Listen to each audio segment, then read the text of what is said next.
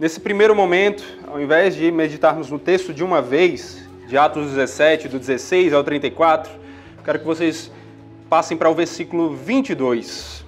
Nós vamos ler alguns versículos-chave e depois nós vamos passear por todo o texto. Então mantenham suas Bíblias abertas e sejam como bereanos, confirmando na palavra o que é pregado. Atos 17, 22 diz assim: Então Paulo, levantando-se no meio do Areópago, disse: Senhores atenienses, percebo que em tudo vocês são bastante religiosos. Porque andando pela cidade, observando os objetos de culto que vocês têm, encontrei também um altar no qual aparece a seguinte inscrição: Ao Deus desconhecido. Pois esse que vocês adoram sem conhecer é precisamente aquele que eu lhes anuncio. Agora, versículo 30. Versículo 30.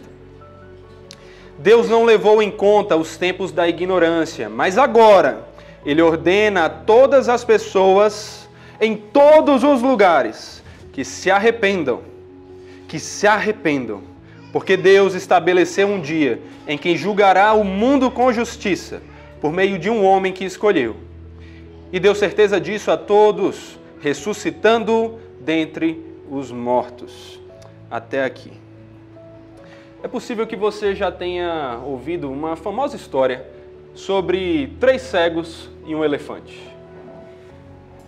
Três cegos estavam andando num dia quando de repente eles se depararam com um elefante pela primeira vez em suas vidas.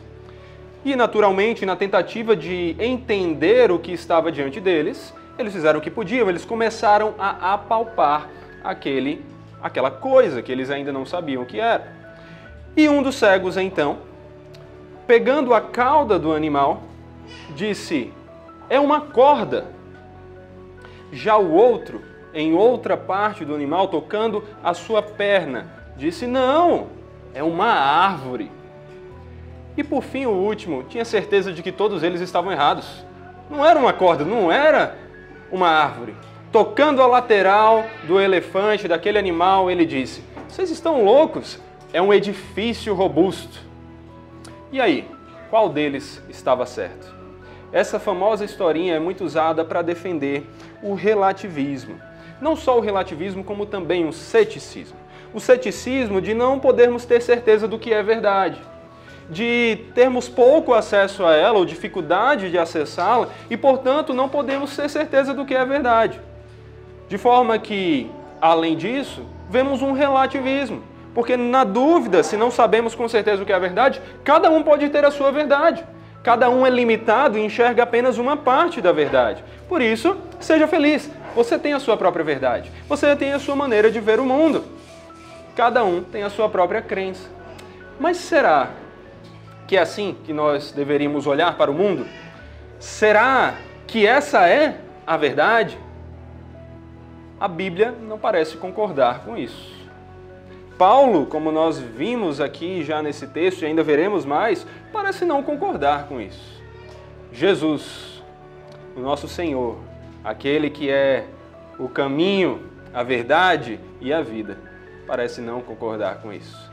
Porque a mensagem bíblica é: nós não devemos, como essas pessoas pensam, nos abstermos de pregar o Evangelho e de anunciar as nossas crenças a outras pessoas por não termos certeza da verdade. Mas nós podemos ter certeza e devemos pregar esse Evangelho ao mundo caído. Mas como é que nós devemos pregar o Evangelho a esse mundo idólatra? A todos, independentemente da religião que eles possuem. Se vivemos num mundo onde o politicamente correto e as pessoas sensíveis feitas de cristal não podem ser, ah, não deixam que anunciemos o Evangelho para não ofender ninguém, para não magoar os sentimentos de pessoas que pensam diferentes as Escrituras nos diz algo diferente disso.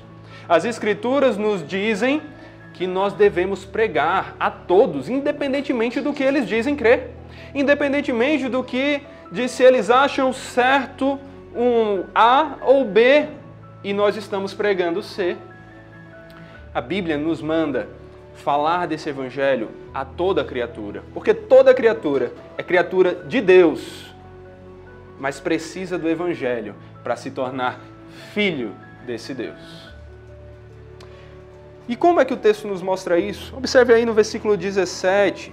Antes, no versículo 16, diz assim, o começo do nosso texto, que vai do 16 ao 34. O versículo 16 diz assim: Enquanto Paulo os esperava, esperava quem? Esperava Tito, é, esperava Timóteo e Silas, na verdade, como você vê no versículo 15, no finalzinho dele. Enquanto Paulo os esperava em Atenas, o seu espírito se revoltava em face da idolatria dominante na cidade. Atenas era uma cidade estratégica, era uma cidade principal, a principal cidade da Grécia e é ali uma das principais cidades daquele mundo daquela época.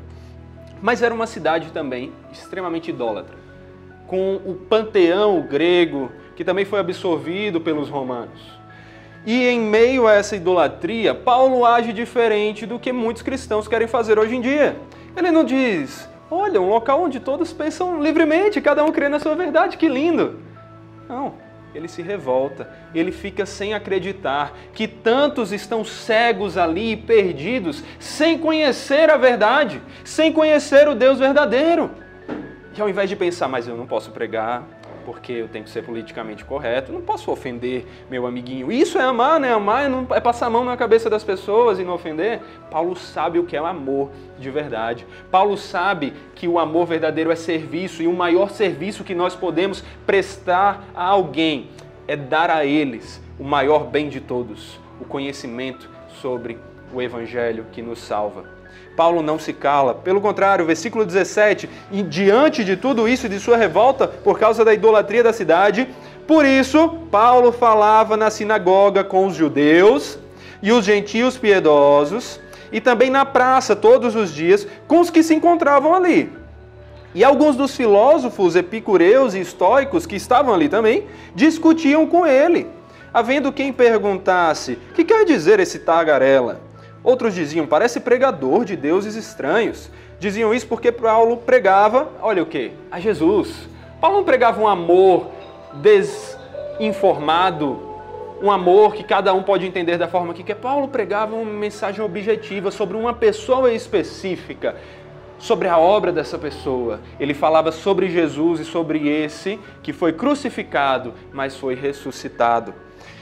Então, tomando consigo essas pessoas o levaram ao Areópago, dizendo: Podemos saber que nova doutrina é essa que você ensina? Acontece que todos os de Atenas e os estrangeiros residentes não se ocupavam com outra coisa senão dizer e ouvir as últimas novidades que eram anunciadas por Paulo. Se você parar para destrinchar esse texto aqui, você vai notar que Paulo não estava preocupado com as crenças que cada um tinha. Paulo estava preocupado de anunciar o Evangelho, Paulo estava preocupado de anunciar a Cristo, independentemente das crenças que os outros possuíam, e ele pregava a todos, indistintamente. Tanto que, quando você olha para o público, você vê ali no versículo 17 que Paulo estava nas sinagogas, no local onde os judeus adoravam com suas crenças, que são base, muitas delas, a maior parte delas, do que nós cristãos cremos, mas com suas distinções. Paulo ia ali, foi ali, e ele pregava aos judeus e aos gentios piedosos. Quem eram esses gentios piedosos? Eram gentios, gentios é todo mundo que não era judeu, tá? É, eram pessoas que estavam ali também querendo aprender mais sobre Yahvé, sobre o Deus da aliança dos judeus. Eram prosélitos, eram pessoas que queriam ouvir mais e também queriam ouvir do próprio Paulo. E então, você vê no versículo 17 que ele falava nas sinagogas com esses judeus e, e gentios piedosos. Sinagogas eram simplesmente algo muito parecido com o que nós temos hoje em dia aqui, com igrejas. Inclusive, muito da liturgia, da maneira que nós cultuamos a Deus, é baseado na estrutura de culto das sinagogas da época de Cristo é uma estrutura similar, onde é lida uma passagem, uma resposta a ela, onde Deus é louvado, onde a palavra é pregada, é explicada. O que é isso se não uma estrutura similar ao que nós temos aqui como igreja? Sinagogas eram estruturas que surgiram ali no período intertestamentário, período entre a última revelação dos profetas no Antigo Testamento e o período que Jesus vem com o seu evangelho. E foram construídas ali porque não havia mais templo. O templo era algo limitado, existiam judeus dispersos por várias regiões e eles não tinham como acessar o templo. Então, como eles poderiam ficar sem esquecer Yahvé? Eles então criaram essa estrutura e seguiam. Semelhante a nós aqui que buscamos aprender juntos em comunhão, meditando na palavra, orando ao Senhor, louvando, mas ainda assim com suas distinções também, distinções importantíssimas que Paulo queria corrigir, apresentando a maior de todas as diferenças. Enquanto os judeus ainda esperavam o Messias e até hoje esperam o Messias, Paulo quer dizer para eles: esse Messias já veio e ele é Jesus. E ele não era qualquer Messias, ele não era um Messias guerreiro que vinha só para libertar do Império Romano e pronto. Ele era um Messias salvador que veio para nos libertar do maior de todos os impérios e de todos os opressores e de todos os vilões. Ele veio para nos libertar do pecado e da sua escravidão. Paulo então prega ali a esse povo. Ele não estava preocupado se os seus amiguinhos judeus iam se ofender quando ele falasse que eles estavam errados na sua imaginação sobre o Messias. Ele queria que eles estivessem libertados, que se vissem livres pela verdade que liberta. Versículo 18 é dito que Paulo falava com filósofos epicureus e estoicos. Paulo não se calava diante de ateus. Ai meu Deus, ai um ateu, será que eu vou conseguir pregar o evangelho? Não. Paulo se capacitava. Paulo não tinha medo de falar do evangelho. Ele conversava com quem aparecesse. Com o conhecimento que ele tivesse, ele ia lá e pregava. E ele conhecia, inclusive, a filosofia dos epicureus e dos estoicos. Bem diferente do que algumas igrejas, com sua maneira de querer fugir do mundo, ao contrário do que Jesus disse que nós deveríamos fazer, fazem, de pensam de, ah não, filosofia, coisa do pecado, não, é coisa do demônio, não posso saber. Não, ele procurava saber como a sociedade à volta dele pensava para conseguir dialogar com ela. Então ele vai conversar com esses epicureus. Epicureus que eram um grupo de filósofo que tentava uma busca pelo prazer, mas não era um prazer como os sirineus, como aqueles que iam para bacanais, para banquetes e orgias e coisas descontroladas. Eles tinham um pouco um hedonismo, uma busca por prazer um pouco mais equilibrada. Eles buscavam equilibrar o prazer também com a dor, para que não houvesse um excesso e pelo excesso eles abrissem mão do prazer, para que eles não se entupissem de comida e depois passassem mal por causa dela ou algo do tipo.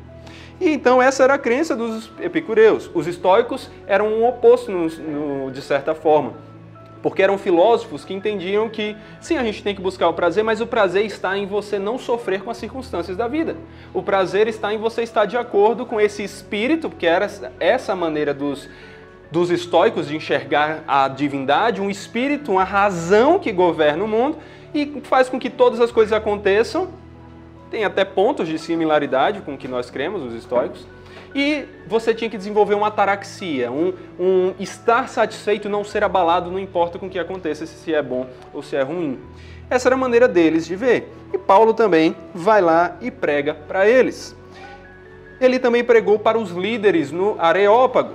O Areópago ficava ali na Acrópole de Atena. Acrópole, que vem do grego com a ideia de acro, alto, e poli, de polis, cidade, era a parte mais alta da cidade, uma parte estratégica que ficava ali pela região central de Atenas, e era onde então se encontrava esse Areópago, o templo ao deus Ares, o deus da guerra dos gregos, que era entendido como Marte, né, visto como Marte pelos romanos. Era a mesma divindade com nomes diferentes. E então, Paulo estava ali no meio do Areópago, que era um local que era usado por líderes para discutir questões da sociedade, como se fossem políticos, como se fossem pessoas ali que querem tentar chegar a soluções para o que é que é certo, como devemos viver, qual é a religião verdadeira, inclusive. E Paulo vai ser chamado ali para pregar. Ele não teme ele não teme falar a políticos pensando: será que eles vão me perseguir? Será que se eu pregar o evangelho eu serei preso? Será que se eu pregar o evangelho eu receberei, eu perderei coisas como acesso à minha faculdade, aquele meu curso, aquele meu trabalho que tanto me beneficia? Porque eu preciso do sustento, pastor, eu preciso me formar. Eu não posso pregar para todo mundo porque senão eu serei rechaçado. Paulo não pensava nisso. Paulo pensava em Cristo. Assim como Cristo se sacrificou por ele, ele estava pronto para se sacrificar com Cristo, por Cristo. Como nós vimos na semana passada, Paulo considerava o testemunhar do evangelho mais importante do que a própria vida, e ele não temia a sua vida, perder a sua vida por amor àquele que deu a vida por amor a ele e ele pregava também a estrangeiros e residentes, como está aí no versículo 21. Todos os de Atenas estavam espantados ali, eram curiosos que estavam ouvindo essa mensagem e eles queriam saber: oh, que novidade é essa? A gente já tem um bocado de Deus aqui, mas tem mais um. Descobriram mais um Deus. Eu quero saber quem é esse Deus. Ele pregava a todos. Paulo não se importava com que outros criam. O que ele queria era anunciar o Evangelho. Da mesma forma que nós temos que fazer da mesma forma que você é chamado a fazer. Você não é chamado a ficar calado na igreja e depois ir para casa e não fazer diferença na sociedade à sua volta. Você é chamado a pregar, pregar para outros evangélicos num mundo em que evangélicos virou simplesmente um termo para pessoas religiosas mesmo e que muitas vezes não sabem nem no que creem. Você é chamado para pregar o evangelho a católicos, que têm as suas dificuldades, os seus erros na interpretação, a olhar, por exemplo, para Maria numa posição mais exaltada do que as Escrituras vêm, para olhar para pessoas como santos intercessores, quando a Bíblia diz que é apenas um único mediador entre Deus e os homens. Você é chamado para pregar, pregar para muçulmanos, pessoas que talvez você pense, e agora, se eu falar para ele Jesus, ele vai soltar uma bomba na minha cara. Você é chamado para pregar indistintamente para todos ateus, agnósticos, espíritas. Pregue e testemunhe desse evangelho, como Paulo fez. Não tenha medo de ofender, porque uma ofensa pode magoar os sentimentos dessas pessoas frágeis dos nossos dias, mas o maior mal que elas podem ter não é ter que tomar um Rivotril porque ficaram abaladas. É continuarem achando que a vida está boa, está resolvida, quando elas estão com a condenação pairando sobre a cabeça delas. Não tenha medo de ofender. Tenha medo de não servir a Deus. Tenha medo de não pregar esse evangelho, de não falar do evangelho que pode ser a solução, que é a única solução para a vida de todos. Você ama sua família e por isso você tem medo de pregar porque eles têm crenças diferentes? Você ama seus amigos e por isso você não quer se separar deles e, nossa, como eles vão ficar quando eu ficar, quando eu virar aquele evangélico, aquele cristão chato que fica falando o tempo todo que eles têm que se converter? Não adianta você ser legal, você ser uma pessoa que todos gostam. Se você não prega ao evangelho, que é o maior bem, a coisa mais legal que você pode fazer por alguém. Deixe de ser egoísta. Pare de viver pensando só em si mesmo. Ah, eu já fui salvo, está tranquilo, eu tenho minha verdade, cada um tem a sua. Não. Não deixe os outros terem a sua própria verdade. Porque a sua verdade, inclusive, a verdade que lhe salvou, não é sua, não foi algo que você inventou. Por isso que você não pode, não é orgulhoso. Porque, ou não deveria ser. Porque não é o que você inventou, é algo que Deus trouxe para você. É a verdade de Deus. Deus é a verdade. Então não tenha medo de ofender, de parecer arrogante. Pregue, pregue, pregue.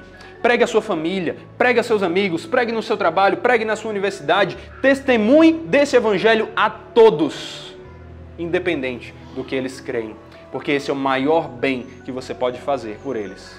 Levá-los a adorar, a conhecer o único que pode preencher o vazio que há no coração deles. E esse evangelho que deve ser pregado a todos indistintamente. Ele também deve ser pregado procurando pontes com que os ouvintes acreditam. Você não é chamado para pregar para todos uma formulazinha tipo receita de bolo. Você tem que ser tipo a, a Raíssa, minha esposa, nesse caso. Nunca segue uma receita na vida, sempre faz uma alteração, uma adaptação. Quando você vai falar do Evangelho, você nunca adapta a essência dele, mas você adapta a maneira de você trazê-lo, a maneira de você apresentá-lo, os pontos de conexão, a maneira que você começa e a maneira que você conduz. Você não vai conseguir chegar para um ateu e dizer: então, sabe Abraão? Abraão, quando ele foi chamado por Deus, ele na verdade era o pai da fé, inclusive um dos que apareceu para ele possivelmente era o próprio Jesus ali como uma aparição ah, você não vai conseguir contato. Eles nem sabem quem é Abraão. Hoje em dia é possível você conversar com pessoas que não têm ideia direito de quem é Jesus. Já ouviram a palavra, sabe que é algum religioso, algum líder, mas não conhece. Converse com adolescentes. Eles só sabem de TikTok. Você precisa saber encontrar os pontos de contato. Olha só como Paulo fazia isso. Vamos ver aqui o discurso dele, como ele faz isso. Versículo 17 é dito que Paulo falava nas sinagogas com os judeus e os gentios piedosos. Então aqui ele já está procurando um contato. Como você acha que Paulo pregou para os judeus e gentios? Você acha que ele fez o mesmo, usou o mesmo ponto de partida que com os filósofos e com os atenienses no Areópago? Não.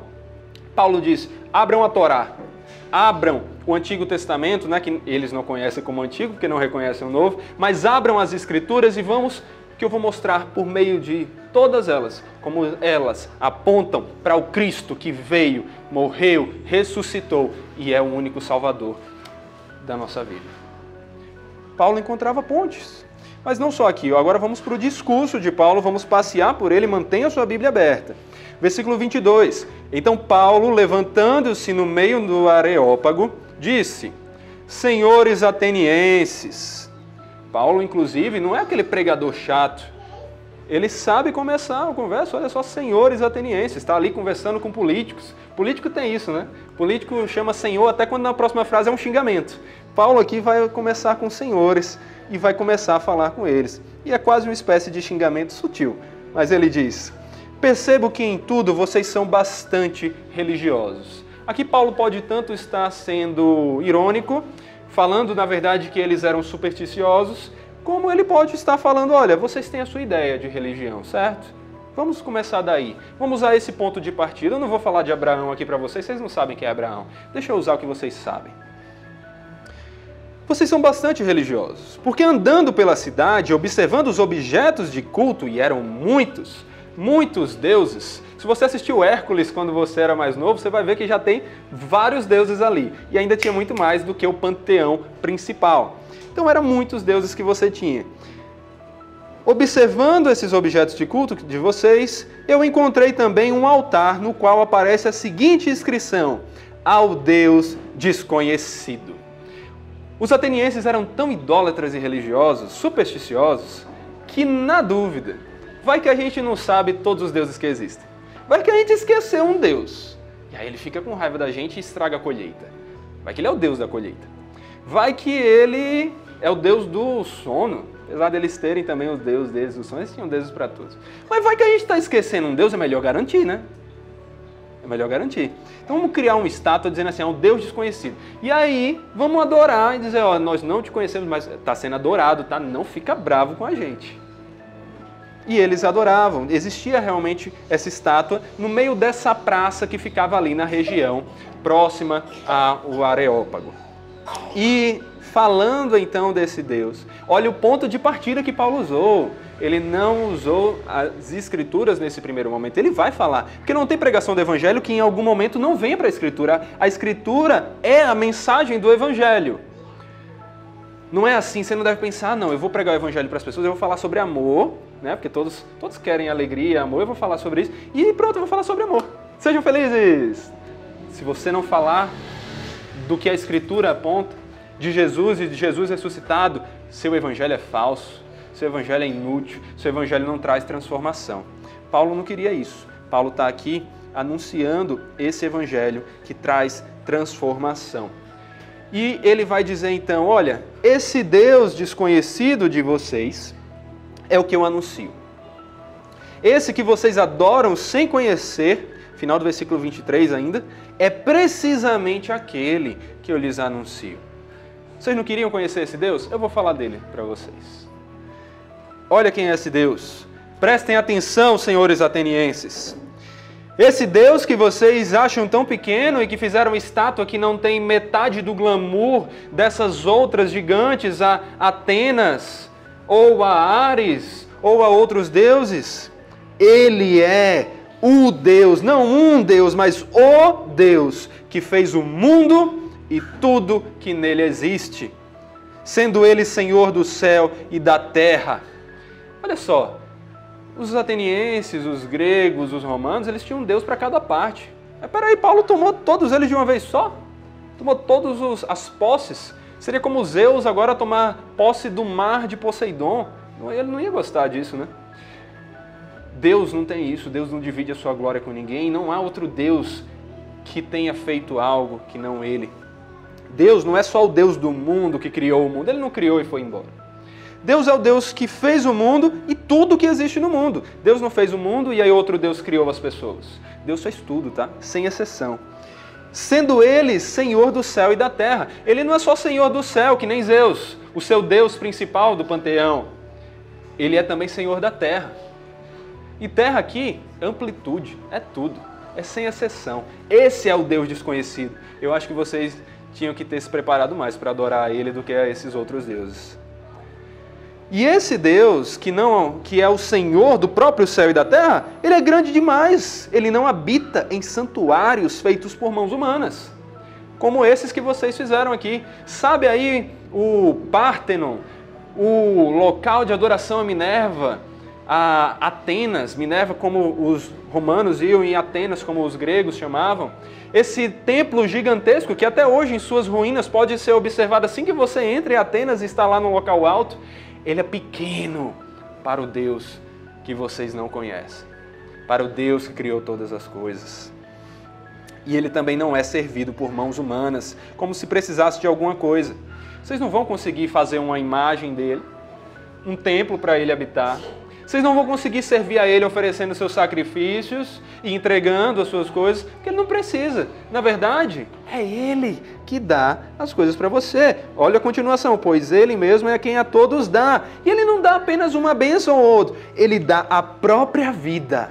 Ele dá a respiração e Ele dá tudo mais. Se tem algo que você tem, se tem algo que você é, foi Deus que fez e foi Deus que deu. Como eu já falei que algumas vezes, que isso inclusive nos lembre de não desperdiçar os recursos que Deus nos deu. Assim como alguém que trabalha numa empresa e recebe um recurso, talvez um carro para usar para essa empresa, não deve desperdiçar esse recurso usando para outros fins. Não desperdice o recurso que Deus lhe deu, a própria vida e o ar que você respira, vivendo para outras coisas.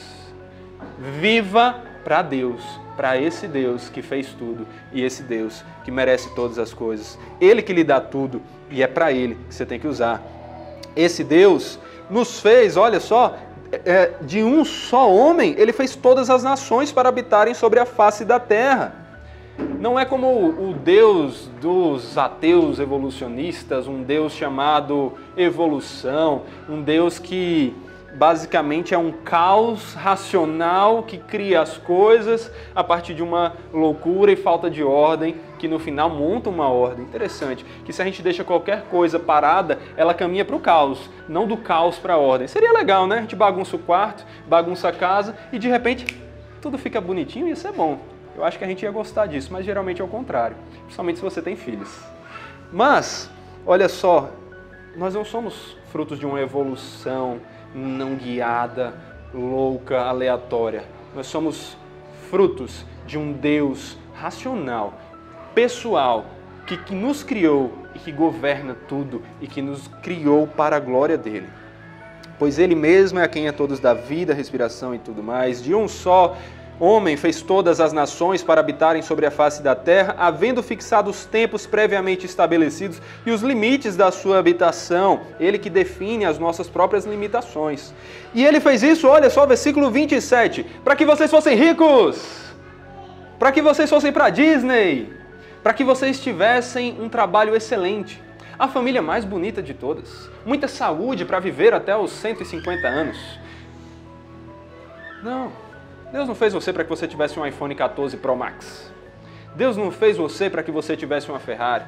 Deus não fez você para que você fosse o melhor atleta, para que você fosse o melhor profissional da sua área, para que você fosse bonito e chamasse atenção e tivesse vários seguidores nas redes sociais. Deus fez você com um propósito muito maior do que tudo isso.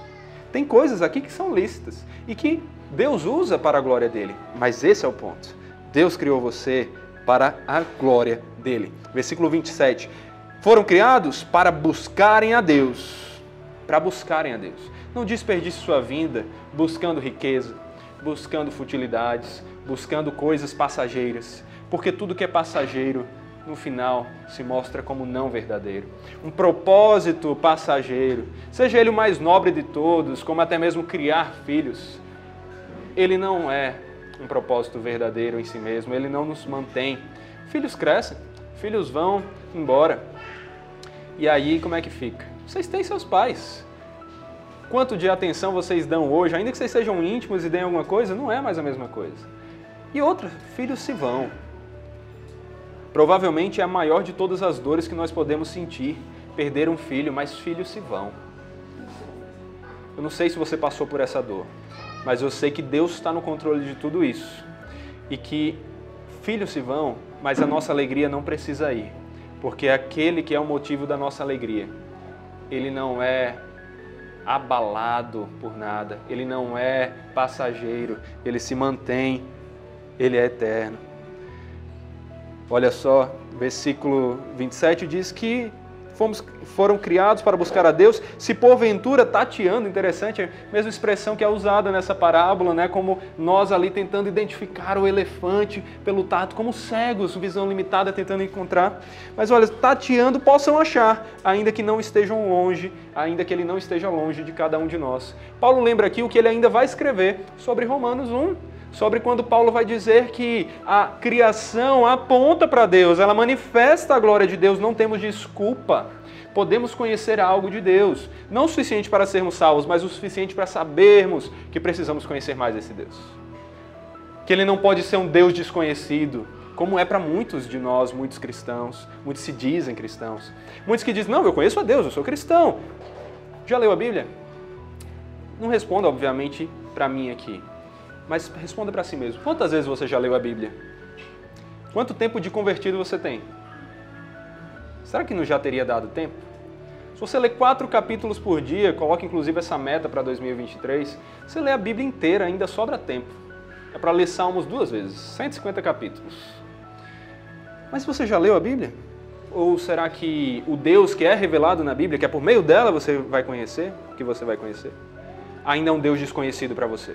É um Deus que você até construiu um altar para ele e você tem ali. Ao é Deus desconhecido. Eu amo esse Deus desconhecido, mas eu não conheço muito bem ele. Eu tenho que perguntar ao pastor para saber. Eu tenho que perguntar àquele meu amigo que estuda mais. Olha, eu não estudei, mas a minha mãe, minha mãe é uma mulher de Deus. Ela já leu a Bíblia tantas vezes. Mas e você?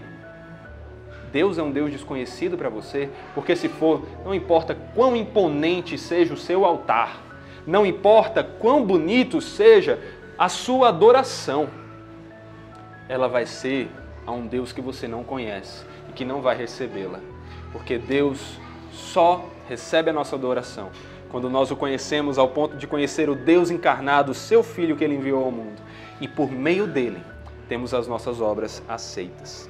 Porque esse Deus que vocês, atenienses, tateando, tentam encontrar, mas não, não conseguem, não vão à frente, esse é aquele em que nós vivemos, nos movemos e existimos. Paulo está aqui citando um filósofo. Olha só, Paulo tinha conhecimento de filosofia, como eu falei no início. Ele sabia pegar uma citação de um filósofo, que era o que as pessoas ali conheciam, e dizer: Sabe aquela frase de vocês? Tem verdade nela. Porque não é porque um filósofo diz que não é mais verdade. Toda verdade é verdade de Deus. Você só precisa entender. Interessante, essa frase era usada para Zeus para o Deus principal do panteão deles. Mas Paulo está dizendo: olha, não é assim que seus filósofos dizem? Nele nos movemos, nele nós vivemos, nos movemos e existimos? Essa frase é verdadeira, só está mal direcionada. Deixa eu usar essa ponte, deixa eu trazer vocês. Vocês não concordam com essa frase? Deixa eu só apresentar quem é um Deus muito maior do que Zeus. Nele nos movemos, nele nós vivemos, nele existimos. Deus é quem mantém você respirando. Deus não só criou, Deus não é um Deus como os deístas dizem, um Deus transcendente que criou tudo perfeito, deu corda no relógio e abandonou.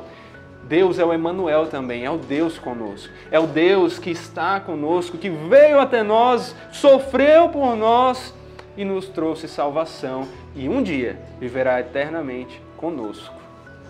Nós viveremos eternamente com ele, na verdade. É nele que nós movemos e é ele que nos mantém vivos. Se você ainda está respirando, é porque Deus lhe mantém, é porque a providência de Deus lhe guia, é porque Deus está com você. Não desperdice a sua vida, sirva a Deus. E esse é um dos principais motivos de você continuar vivo. pregar esse evangelho. Quantas pregações, quem está aqui com a gente há mais tempo, quantas pregações nós já falamos sobre pregar o evangelho? Será que isso é só porque eu quero ser chato falar sobre pregar o evangelho? Ou é porque tem muitas passagens nas escrituras que falam sobre pregar? Será que o fato de ter muitas passagens nas escrituras sobre pregar não deveria nos lembrar que nós deveríamos considerar isso mais importante? Que deveríamos pregar mais? Paulo está fazendo isso.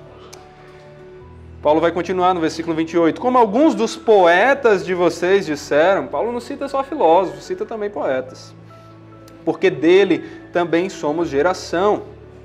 Portanto, visto que somos geração de Deus, Deus nos criou, foi Ele que é o nosso gerador, o nosso criador. Nós não devemos pensar que a divindade é semelhante ao ouro, ou à prata, ou à pedra, trabalhados pela arte e imaginação do homem. Olha que ataque que Paulo está dando aqui. Paulo até começou com uma ponte para introduzir, para chamar a atenção. Mas depois ele não fica tomando cuidado para não ofender e espantar. Ele fala o que tem que ser falado. Está dizendo, olha, tudo isso aqui que vocês fizeram, lindo, não serve para nada. Uma obra de arte, boa, legal, mas nunca para adoração nunca para adoração. É fútil, porque o Deus verdadeiro não vai ser esculpido em ouro, ele não vai ser esculpido em prata, em pedra, nem mesmo num diamante. Deus verdadeiro é muito mais valioso do que tudo isso, e é muito maior do que tudo isso. Portanto, vimos que, visto que somos geração de Deus, nós devemos, não devemos pensar que a divindade é semelhante a ouro, prata ou pedra, porque é Ele que nos criou e não nós que estamos criando Ele. Vê o contraste? Aqueles eram deuses criados pelos homens. Paulo está dizendo: Ele que nos criou, Ele que nos talhou, Ele que nos moldou. Deus não levou em conta os tempos da ignorância de vocês. Ignorância, Paulo está chamando eles de ignorantes mas agora ele ordena. Paulo não está dizendo, ó, seria legal que talvez você cresça no Evangelho para conseguir essa salvação, sabe? Paulo está dizendo como um embaixador de Deus. Paulo vai dizer isso em Coríntios, que nós somos como embaixadores diante de Deus, como embaixadores, homens chamados para falar como representantes de Deus. E como representante de Deus, Paulo está dizendo: Deus estabeleceu um dia que julgará o mundo com justiça, por meio de um homem que escolheu e deu certeza disso a todos, ressuscitando dentre os mortos. Paulo fala do Evangelho. Paulo fala de Cristo e desse ressuscitado. Paulo fala de Cristo não só como aquele amiguinho bonitinho que vai abraçar, mas como juiz. O juiz que vem para julgar. O juiz diante do qual você estará um dia. E como é que você está preparado para estar diante desse juiz? Com as suas próprias obras? Pronto então para ser condenado? ou de acordo com as obras do próprio juiz. Paulo diz o evangelho aqui, Paulo prega o evangelho, ele faz a ponte, ele, ele sabe fazer a ponte com as crenças dos outros, mas ele prega o evangelho. E nesse evangelho ele aponta para Cristo. Evangelho, que nós devemos pregar nas igrejas e com a nossa vida, não é neopentecostalismo, não é riqueza, não é saúde, coaching e autoajuda, é Cristo. Esse é o único que pode resolver os nossos problemas. O maior problema que nós temos é que Deus é bom. Se você não ouviu errado, o maior problema que nós temos é que Deus é bom, mas nós não somos. Você pecou, você falhou, você ofendeu a esse Deus Santo, mas esse Deus Santo, sabendo que você é incapaz de se salvar sozinho, ele providenciou o próprio Filho para sofrer em seu lugar e para lhe salvar. Eu falei que um dos maiores sofrimentos que alguém pode ter deve ser perder um filho. Mas esse filho, por melhor que seja, de alguma forma já nos deu algum trabalho, já nos deu algum desgosto. Se você tem filhos pequenos, adolescentes, principalmente essas duas fases, você já teve algum trabalho com eles, né? Foi trocar uma fralda, deu algo errado ali, a adolescência chegou e um menino de cheio de espinha na cara, com 1,50 ainda, acha que é mais forte que você. Acha que pode lhe ofender. Filhos, filhos não trabalham. Mas e se seu filho fosse perfeito? Se já dói perder um filho pecador como você também é pecador, imagine se seu filho fosse perfeito. Deus não foi passivo nisso, Deus não foi apático.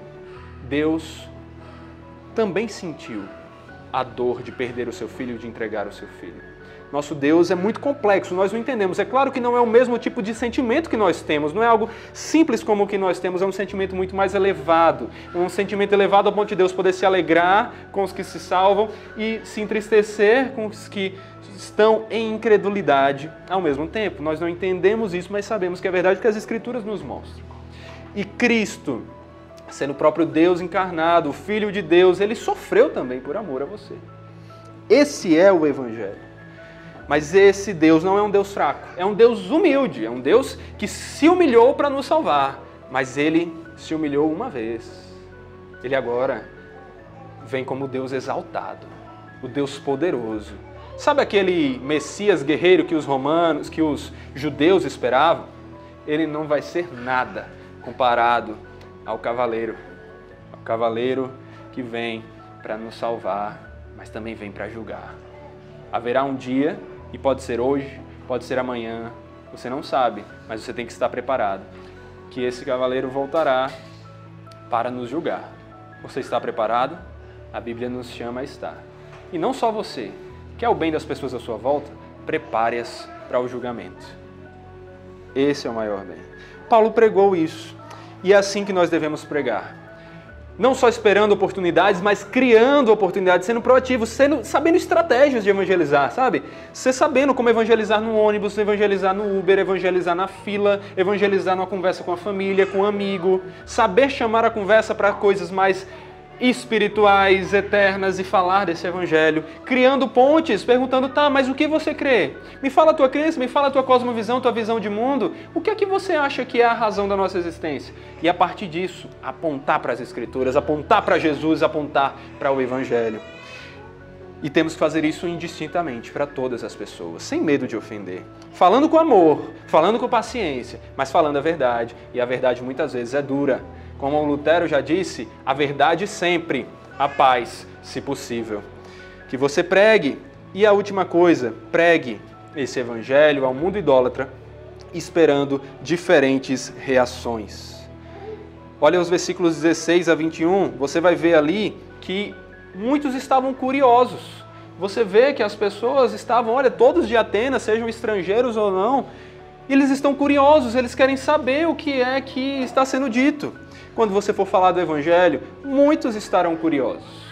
Muitos pararão para ouvir o que você tem a dizer, sejam os judeus, os gentios ali, sejam aqueles que estavam na praça, os filósofos epicureus, estoicos, os líderes do povo no Areópago, os estrangeiros residentes em Atenas, todos estavam curiosos. E quando você vai pregar o evangelho, muitas vezes você é isso, você é um motivo de curiosidade. As pessoas querem saber, será que esse cara é louco mesmo para falar isso aqui? Muitos virão por curiosidade. E essa vai ser então uma das reações que você vai encontrar. Mas não é somente essa. Versículos 32 ao 33 vão mostrar que uma dessas reações é a rejeição. Versículo 32 diz: Quando ouviram falar de ressurreição dos mortos, olha o que, é que eles fizeram Uns zombaram. E outros disseram: A respeito disso, ouviremos você em outra ocasião. A essa altura, Paulo se retirou do meio deles. Olha só, Paulo pregou o evangelho e talvez você diga que discurso eloquente, eu não conseguiria falar assim. Paulo foi um dos maiores, um dos maiores apologetas, defensores da fé, um dos maiores missionários, um dos maiores plantadores de igreja. Eu estou colocando um dos só por uma questão de imagem, mas provavelmente o maior que nós tivemos. E mesmo assim ele foi rejeitado, ele foi zombado. Você tem medo de pregar o evangelho para não ser zombado? Sério que você tem medo de servir a Deus e poder ser atingido por uma zombaria enquanto ele foi atingido pela ira de Deus que deveria cair sobre você? Paulo não tinha medo de zombaria. Ele estava pronto a fazer tudo por amor ao evangelho. Ele pregou e houve rejeição. Quando falou de ressurreição, uma, uma, concepção que era muito alheia, muito contrária às ideias, por exemplo, que Platão, um dos ah, filósofos mais conhecidos, que havia vivido alguns séculos antes, mas cujas ideias ainda estavam presentes, pregava a ideia de um corpo ressuscitado. Como assim? Não, a gente tem que ser libertado dessa, dessa prisão corporal, porque o que importa é o mundo das ideias, é a alma, é o incorpóreo. O corpóreo é maligno, é feito por um demiurgo, por um pequeno Deus. Então eles ficaram assim: não, esse negócio de ressurreição não tem nada a ver, não, Paulo. Mas Paulo foi fazendo contato e usando as palavras até onde ele podia. Ele não podia omitir o que as Escrituras falam. Quando chegou o momento de falar da ressurreição, ele não omitiu, ah, essa parte eles não entendem, nessa parte eles vão ficar ofendidos. Ele fala. Assim como nós também temos que falar. Mas ele foi rejeitado. E eu quero lembrar para você, você tem que pregar o evangelho a todos, independente das suas crenças e fazendo ponte com essas crenças. Mas você pode encontrar como reações curiosos.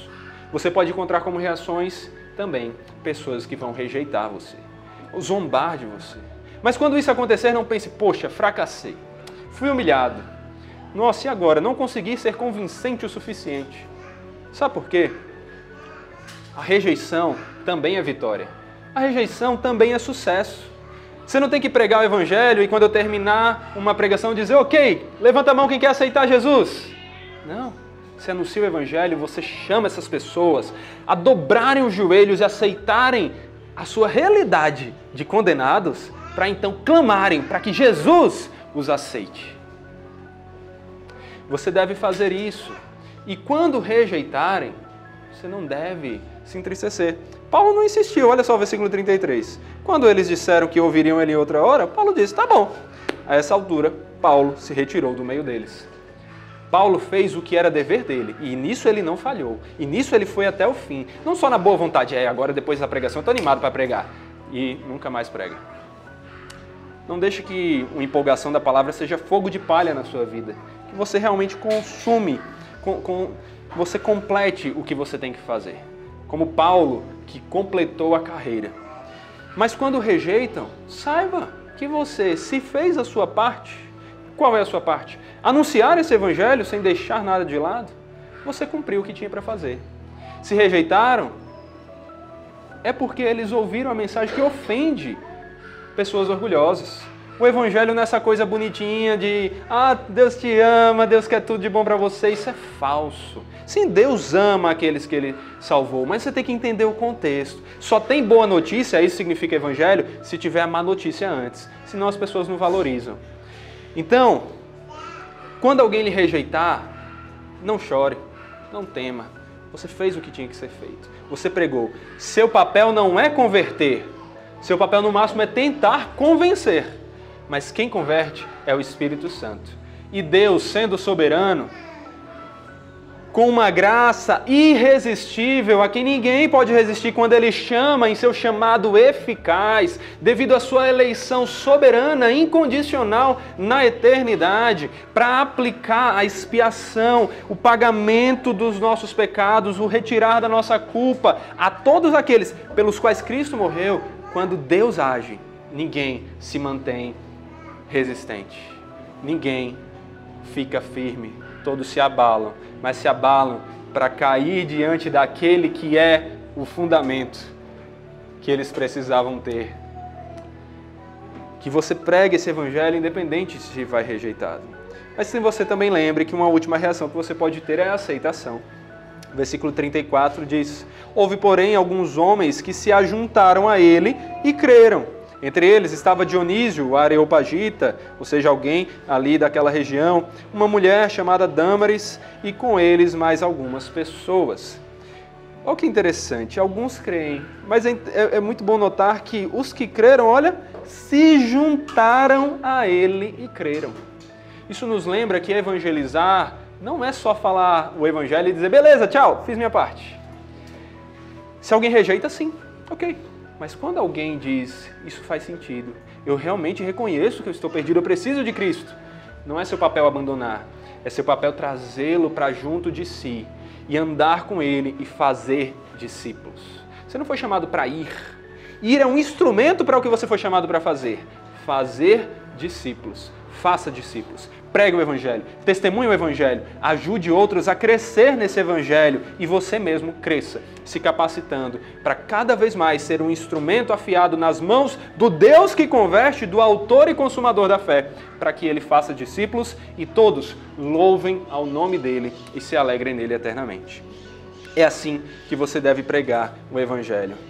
A parábola, a historinha dos dos cegos, ela é muito famosa para defender esse relativismo, ela é muito famosa para defender um ceticismo. E ela, inclusive, dita por muitos como a ilustração perfeita para falar das três grandes religiões monoteístas: o judaísmo, o cristianismo e o islamismo. Mas ela tem alguns problemas. Vocês já notaram que a, a, o que ela quer dizer é: olha, as pessoas estão cegas, elas são limitadas, elas não conseguem ver o todo. Então elas só veem parte da verdade. Elas não deveriam então forçar essa parte sobre outras pessoas, porque elas não conseguem ver o todo. O cristianismo, o islamismo, o, o judaísmo e mesmo outras religiões não têm o todo, eles deveriam se calar e deixar cada um com sua verdade. Se é a cauda, ok, se é a perna, ok, se é a lateral do elefante, ok. Mas ela tem uma grande falha. Tem algumas falhas. Primeiro, como é que essas pessoas que contam essa história sabem que nós estamos cegos e apalpando o elefante? Elas não são limitadas que nem nós, nem nós somos, segundo elas mesmas estão dizendo. Elas estão enxergando e vendo o todo do elefante e por isso são capazes de dizer: ah, não, você está tocando só a cauda, você está tocando só a perna. Você tem que ver que nem eu, que vejo o todo e vejo que todas as religiões são verdadeiras, só que elas veem parte. Um discurso que é feito supostamente na intenção de dizer para os cristãos, judeus e ah, outras religiões que eles deveriam ser mais humildes é extremamente arrogante. É arrogante dizer que só essas pessoas sabem a verdade e que a verdade delas tem que ser imposta sobre, essas, sobre os outros para que eles parem de brigar e entendam que, olha, aprendam aos meus pés, eu vejo todo. Olha que arrogância. No final das contas, é uma contradição. E tem outra, outra dificuldade. Os cegos realmente, nós somos limitados, essa parte nós conhecemos, nós reconhecemos. Mas você já imaginou, e se o elefante falasse nessa história? Sabe historinha de criança, os animais falam? E se o elefante falasse? E se o elefante virasse para ele e dissesse, ei, ei, para de mexer meu, na minha cauda aí, para de mexer na minha perna, aqui em mim. Eu não sou uma corda, eu não sou uma árvore e eu não sou um edifício robusto, eu sou um elefante. Então, a gente, aqueles cegos, poderiam parar de ver só uma parte, né, de entender, melhor dizendo, uma parte da verdade e entender o todo. O grande problema é que o elefante não fala, mas o criador do elefante fala. O criador do elefante fala. Às vezes a criação até dá a entender, o elefante podia fazer um som ali, eu nem sei qual é o nome dado ao som que o elefante faz, se eh, sumiu aqui se faz qual é o nome. Mas ele poderia fazer algum som e dar uma indicação. No máximo para mostrar, oh, vocês estão meio errados. Mas a maneira de saber é só se o criador do elefante, aquele que conhece ele por excelência mais do que todos, dissesse: Olha, isso é um elefante. Vocês são homens, homens limitados, homens que não veem o todo, mas eu vou ajudar vocês. Se o Criador falasse, se aquele que criou a coisa e, portanto, definiu o que a coisa é, portanto, definiu o que é a realidade e definiu então o que é a verdade, se esse Criador falasse, tudo estaria resolvido. A grande questão que nós temos e a nossa alegria é que o Criador falou. Ele falou por meio dos seus profetas, ele falou por meio do seu próprio filho e ele fala conosco até hoje por meio desses 66 livros. O Criador fala e o Criador nos diz o que é a realidade. A gente não precisa ficar tateando como cegos. Nós podemos ir para os pés do Criador e perguntar: quem sou eu? Por que eu fui feito? O que é a realidade à minha volta? O que é certo, o que é errado? Para onde eu vou? O que eu devo fazer? O Criador falou, e esse é um dos maiores problemas dessa parábola. O cristianismo é a religião verdadeira porque é a única religião em que o próprio Deus realmente, de verdade, falou conosco. Não podemos relativizar a mensagem do cristianismo para não ofender outras religiões. Temos que falá-la com absoluta certeza. Se o cristianismo for relativo, ele não é cristianismo, porque o cristianismo é baseado naquele que é a própria verdade absoluta e não relativa. Se o cristianismo for falso, nós temos problemas, mas a grande questão não é ficar pensando se o cristianismo for falso, e sim perceber a alegria que nós podemos desfrutar as bênçãos de por que o cristianismo é verdadeiro. Se o cristianismo é verdadeiro, há um sentido para a vida. Se o cristianismo for verdadeiro, há valores e deveres que devem nos guiar na vida. Se o cristianismo for verdadeiro, há livramento das limitações da nossa existência finita, como sofrimento, envelhecimento e morte. Se o cristianismo for verdadeiro, há perdão para tudo de errado que o cristão fez. Se o cristianismo for verdadeiro, temos oportunidade de ter um relacionamento pessoal com o Deus Criador de tudo e a felicidade eterna nele.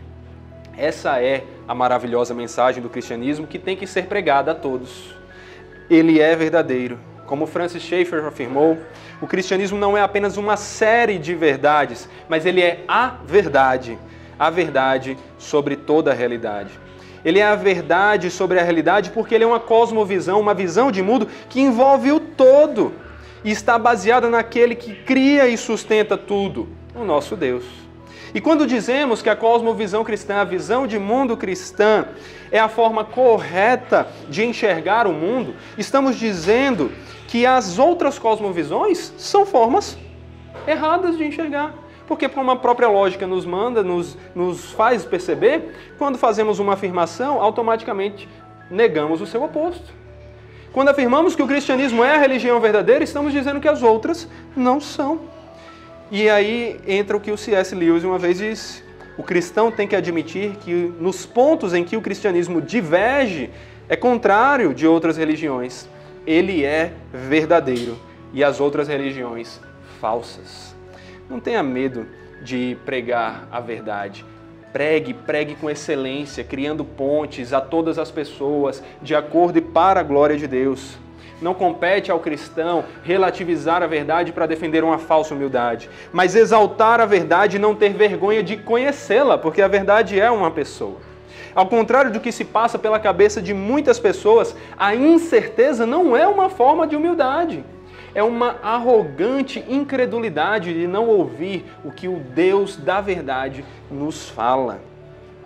E se tem uma coisa pelo qual o cristão, pela qual o cristão deve batalhar, é pela glória desse Deus. Como afirmou o apóstolo Paulo em outro local, seja Deus verdadeiro e mentiroso todo homem, porque nada podemos contra a verdade, senão em favor da própria verdade. Aquele que não se firmou na verdade foi o diabo, pois nele não há verdade. Mas todo o que é da verdade ouve a voz do Senhor, Cristo, e conhecereis a verdade, e a verdade vos libertará. Preguem essa verdade, para que ela liberte outros, e que o Deus da verdade seja exaltado. Oremos. Senhor, louvado seja o teu nome pela tua verdade que nos alcançou e nos libertou. Que nós nos capacitemos mais para sermos instrumentos que anunciem essa verdade para que ela liberte outros e teu nome seja mais exaltado e as pessoas se alegrem mais no Senhor. Tem misericórdia de nós, aplique essa mensagem no nosso coração, nos transforme por meio dela, nos tire da zona de conforto e nos faça pregar esse evangelho por onde formos, hoje e sempre. Para a tua glória e glória daquele que é o nosso Senhor Jesus, o nosso Salvador. Amém.